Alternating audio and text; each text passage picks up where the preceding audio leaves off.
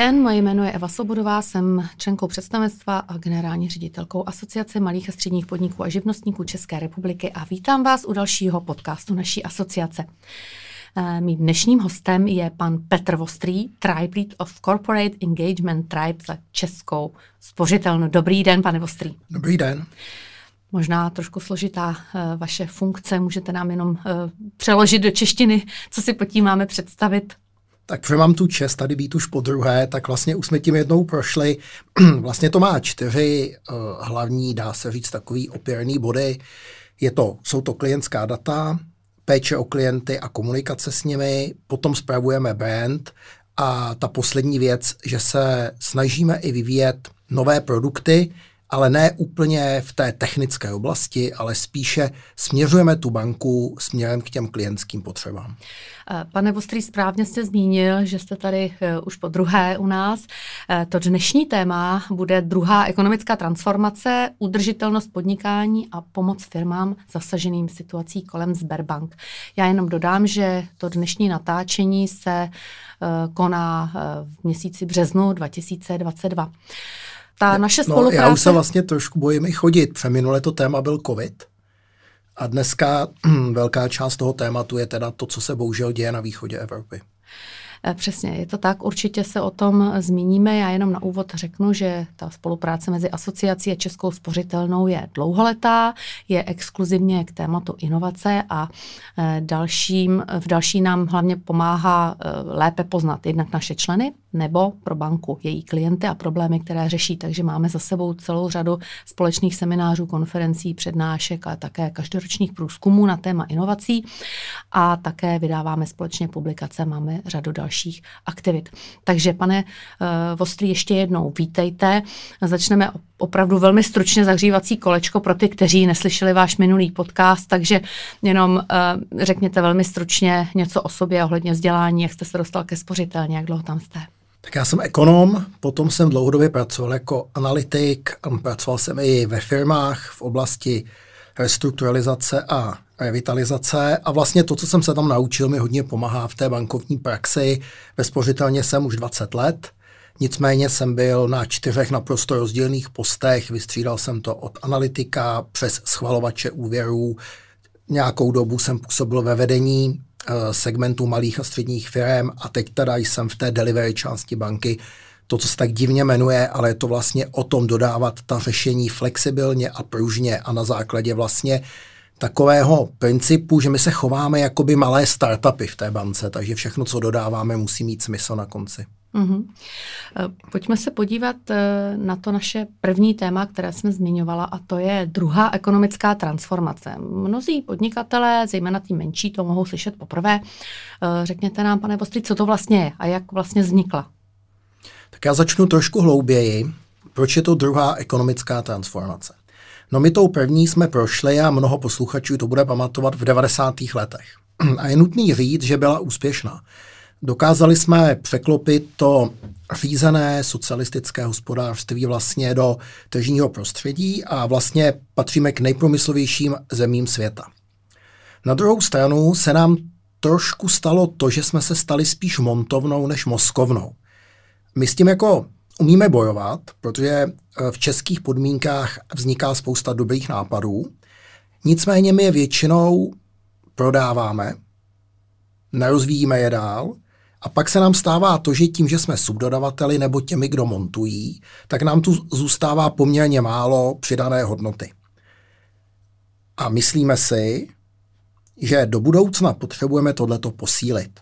Potřebujeme, aby jsme lépe prosperovali a společnost prosperuje pouze, když je vlastně poháněna podnikatelskými subjekty, které jsou silné. Aby byly silné, musí být zdravé a potřebují tedy tu větší předanou hodnotu.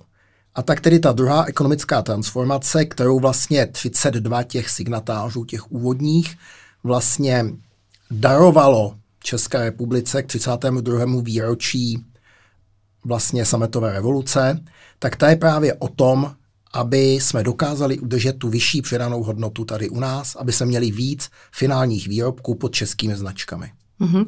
Můžete jmenovat někoho z těch signatářů, protože tam jsou určitě známá jména? Tak je tam spousta men a já je nedám všech 32, tak bych najat někoho opomněl, ale asi řeknu to nejsilnější spojení. Tak vlastně propojení na ČB a bankovní sektor je přes Tomáše Salomona, generálního ředitele České spořitelny. Vlastně jedním z otců té myšlenky byl i Radek Špicár a potom určitě jmenuji pana Vichteleho, který to podepisoval mezi prvními, ale teď nechci vůbec uh, někoho jako více vypíchnout, protože podepisuju další. Už to není jenom o těch 32 jménech. Je to tak, eh, přesně jak říkáte. Eh, také ta transformace má tři pilíře. Je to česká značka, otevřená společnost a udržitelnost. Můžete nám to nějak podrobněji popsat? Jasně, ono to krásně váže. Ta česká značka je o tom, co jsem řekl. Chceme vyvážet víc finálních výrobků a zadržovat tady u nás víc přidané hodnoty.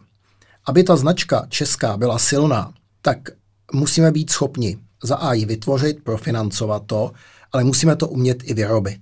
A sama víte, a vědí to i posluchači, že často a spousta našich uh, velkých firm, ale i menších firm, dneska bojuje s nedostatkem pracovní síly, zejména kvalifikované pracovní síly. A právě otevřená společnost, kde je otevřený přístup ke vzdělání, ale například otevřená i směrem k mezinárodnímu pracovnímu trhu, to znamená dokázat k nám dovést kvalifikované pracovníky i z jiných zemí. Například dneska zmíním z Ukrajiny, kde to dříve trvalo u nás půl roku a v Polsku tři neděle.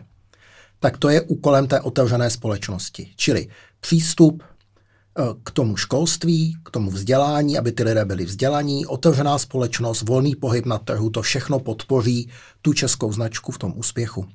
A pokud ta česká značka má uspět, tak musí být udržitelná. A to ze dvou důvodů.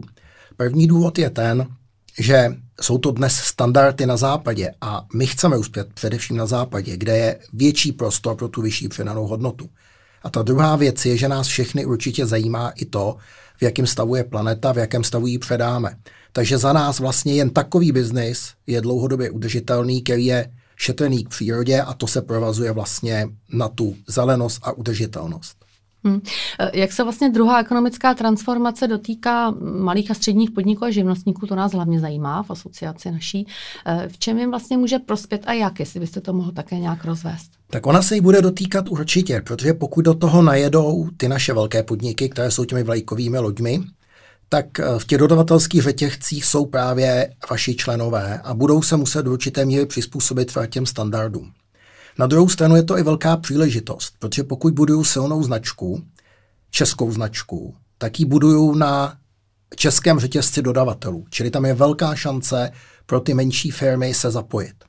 No a v neposlední řadě, pokud vznikají ty patenty a ty dobré nápady, to říkal právě pan Vichtele, my u nás uděláme spoustu skvělých nápadů, my je rozvineme z fáze prototypu do nějakých prvních tržeb, kdy nám to něco přináší, ale pak nám chybí kapitál a my je prodáváme, ty nápady. Takže to bude právě i to, kam se chce tato výzva zaměřit, aby jsme tyto patenty a tyto dobré nápady udrželi tady a byli schopni je financovat sami. Dobře, že to zmiňujete, protože téma patentů a vůbec ochrany průmyslových práv je v asociaci teď prioritou, protože menší firmy o tom mají opravdu nízké povědomí a je to velká škoda, takže my se tomu v asociaci i v letošním roce chceme hodně věnovat, to je jenom na doplnění. Jak se vlastně může dosáhnout těchto cílů, které si stanovuje druhá ekonomická transformace? Víme, že přece jenom eh, těch strategií a podobných materiálů jsme viděli opravdu nepřeberně, dokonce někdo spočítal, že jich je snad tuším přes 150, ale ty výsledky se málo kdy dostavily. Tak kde máme nějakou větší záruku, že tato iniciativa, která skutečně vypadá velmi zajímavě, eh, že se dopracuje k nějakým těm reálným cílům? Tak záruku vlastně v ekonomické oblasti nemáme nikdy a sami to vidíme v tom překotném vývoji poslední doby.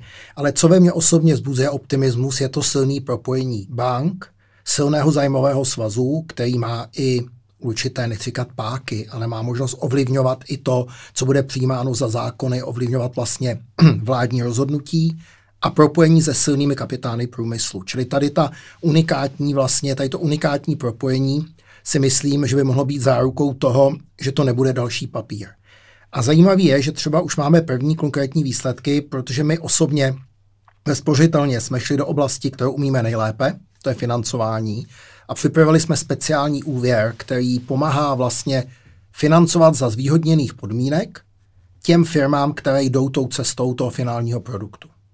Je to malá věc možná, první produkt, ale už je to to konkrétní. Uh-huh. Uh, podstatě by se tím dal uzavřít takový první blok, uh, který jsme věnovali právě tématu druhé ekonomické transformace a trošku se přesuneme dále a to do stability bankovního sektoru. Uh, jsme v době, kdy Napětí způsobené válkou na Ukrajině se rychle přeneslo do ekonomické a finanční sféry. Mnoho firm to už pocítilo, pocítili prudký nárůst nákladů vyvolaných rostoucími cenami energií, pohonných hmot a tak dále.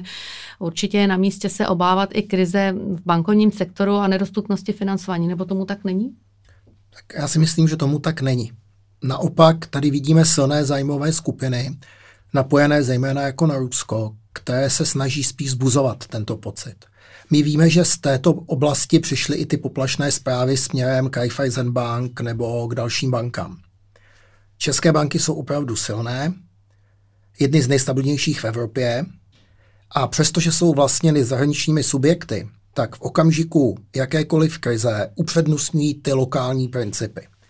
Já bych se vrátil k tomu covidu, o kterém jsem tady mluvil minule. Pokud si vzpomínáte, tak v této době došlo k tomu, že byly zadrženy dividendy všech velkých bank vůči jejich matkám. A tím pádem ty, matky, ty matky nečerpaly tyto peněžní prostředky a ty banky měly velkou stabilitu a vysokou kapitálovou přiměřenost.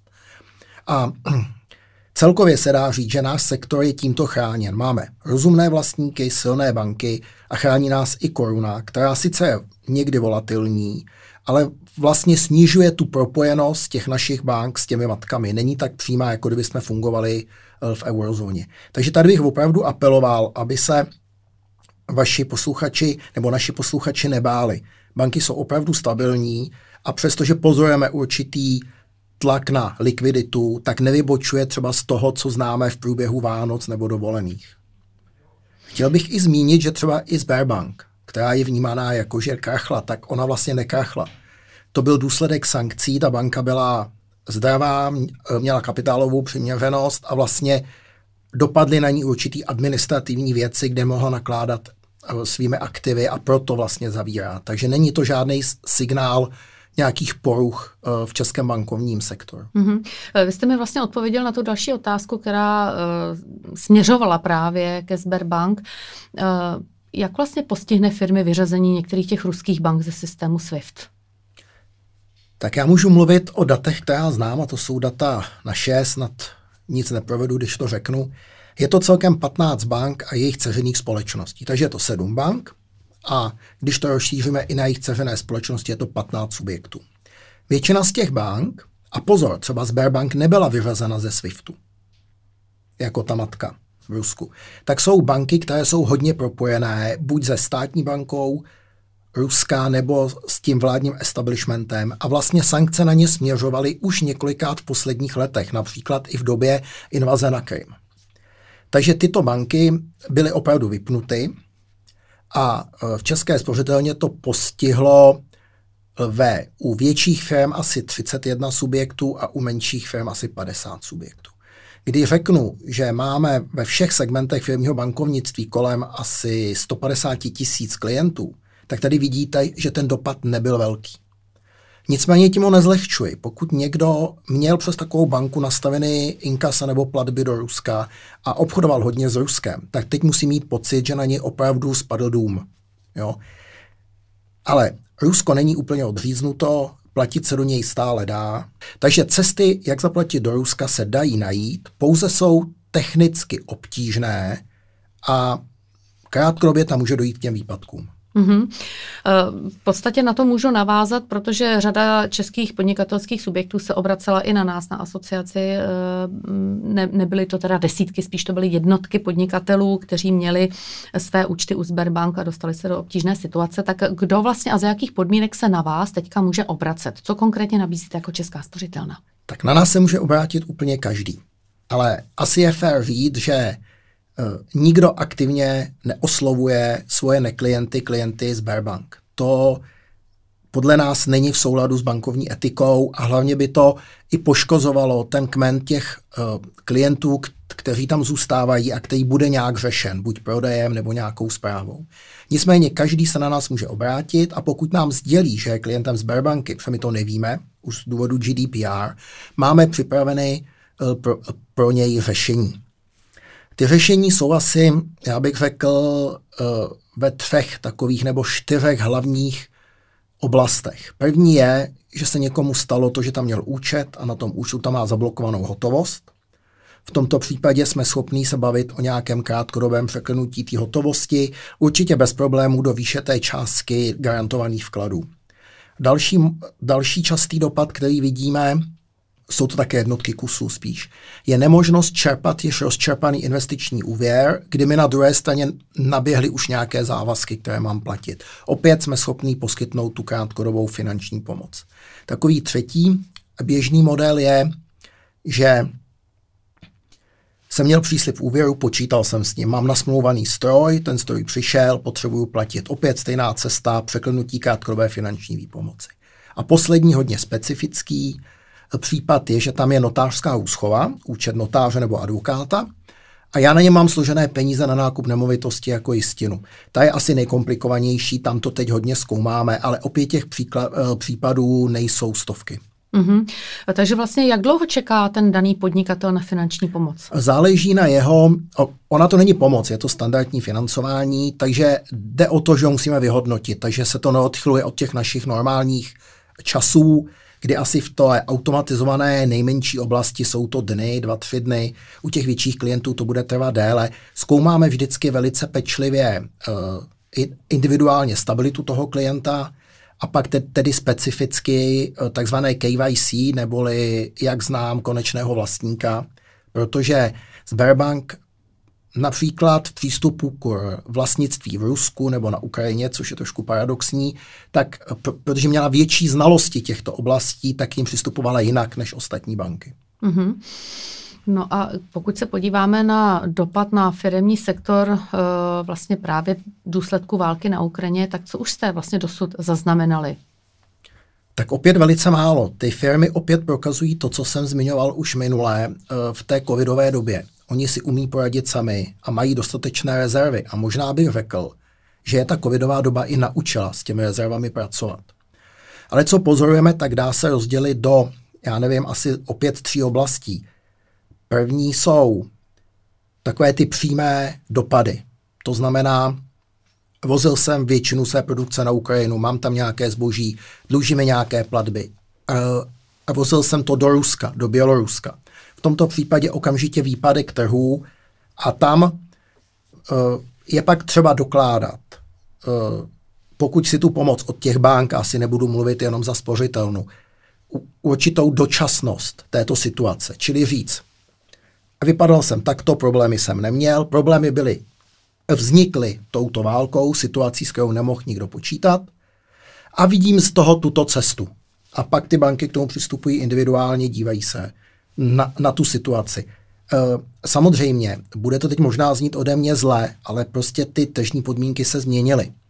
A sama víte, že pokud že podnikatelé musí s podobnou věcí počítat, či pokud někdo měl 100% vývozu do Ruska, tak zřejmě se jeho podnikatelský svět významně změnil. Taková druhá velká skupina jsou firmy, které přišly o zaměstnance, protože ukrajinští muži se vrátili bojovat za svoji vlast. Jsou to dost často dopravní firmy, kterým chybí řidiči, stavební firmy. Tady opět se jim snažíme pomoct uh, odklady splácení uh, nebo krátkodobým posílením keše, než překlenou tuto dobu. A je fakt, že pozorujeme i velkou solidaritu mezi podnikateli. Že třeba když někdo nemohl dovízt zboží na základě kontaktu, zdokladoval, že je to tím, že jeho ukrajinští řidiči vlastně se vrátili do vlasti, tak nejsou na něj uplatňovány penále ani nějaký tlaky. Čili vidíme tam i velkou solidaritu v té skupině těch podnikatelů. No a taková třetí oblast, tak to je oblast komodit. Některé komodity se třeba vozí hm, exkluzivně z Ruska, ceny některých se mění. A tam opět k tomu přistupujeme individuálně, podle toho, jak ty klienti dokládají to postižení. Asi poslední, co bych zmínil, tak je, že to není všechno. ještě určitě budou dopady dlouhodobé.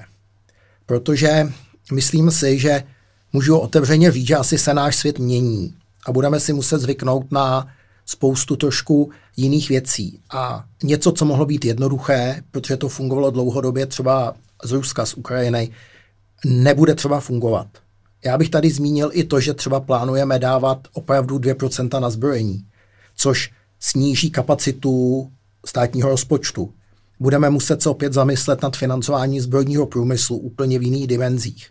Čili čekají nás určitě dlouhodobé změny. Uh...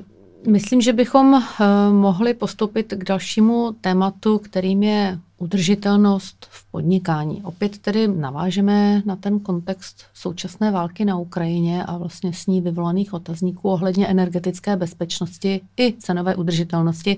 Velmi to rezonuje, tato otázka, tak eh, je třeba se zamyslet nad tím, eh, zdali nebude nezbytné téma udržitelnosti a Green Deal utlumit. Jaký je váš názor na to? Tak opět se ta oblast změní.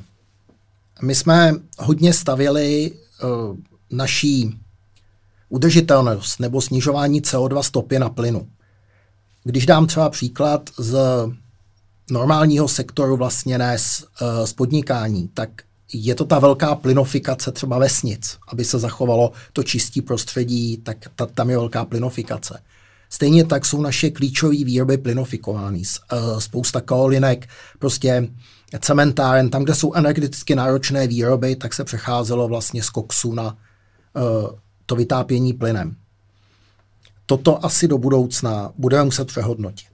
Co je pozitivní, je to, co pro nás bylo negativní ještě před měsícem. Vysoká závislost na uhlí. My pořád máme velkou závislost na uhlí, vyrábíme z něj velkou část své elektrické energie, která může nahradit ten plyn, třeba v tom vytápění nebo i v těch výrobách některých, kde je to možné.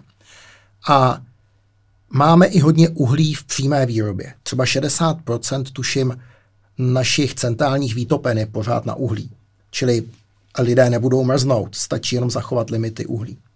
Čili co nás bude čekat? Budeme se muset zřejmě zamyslet vážně nad tím, zdali je plyn správný přechodový médium k té zelené transformaci nebo k tomu k snížení té uhlíkové stopy.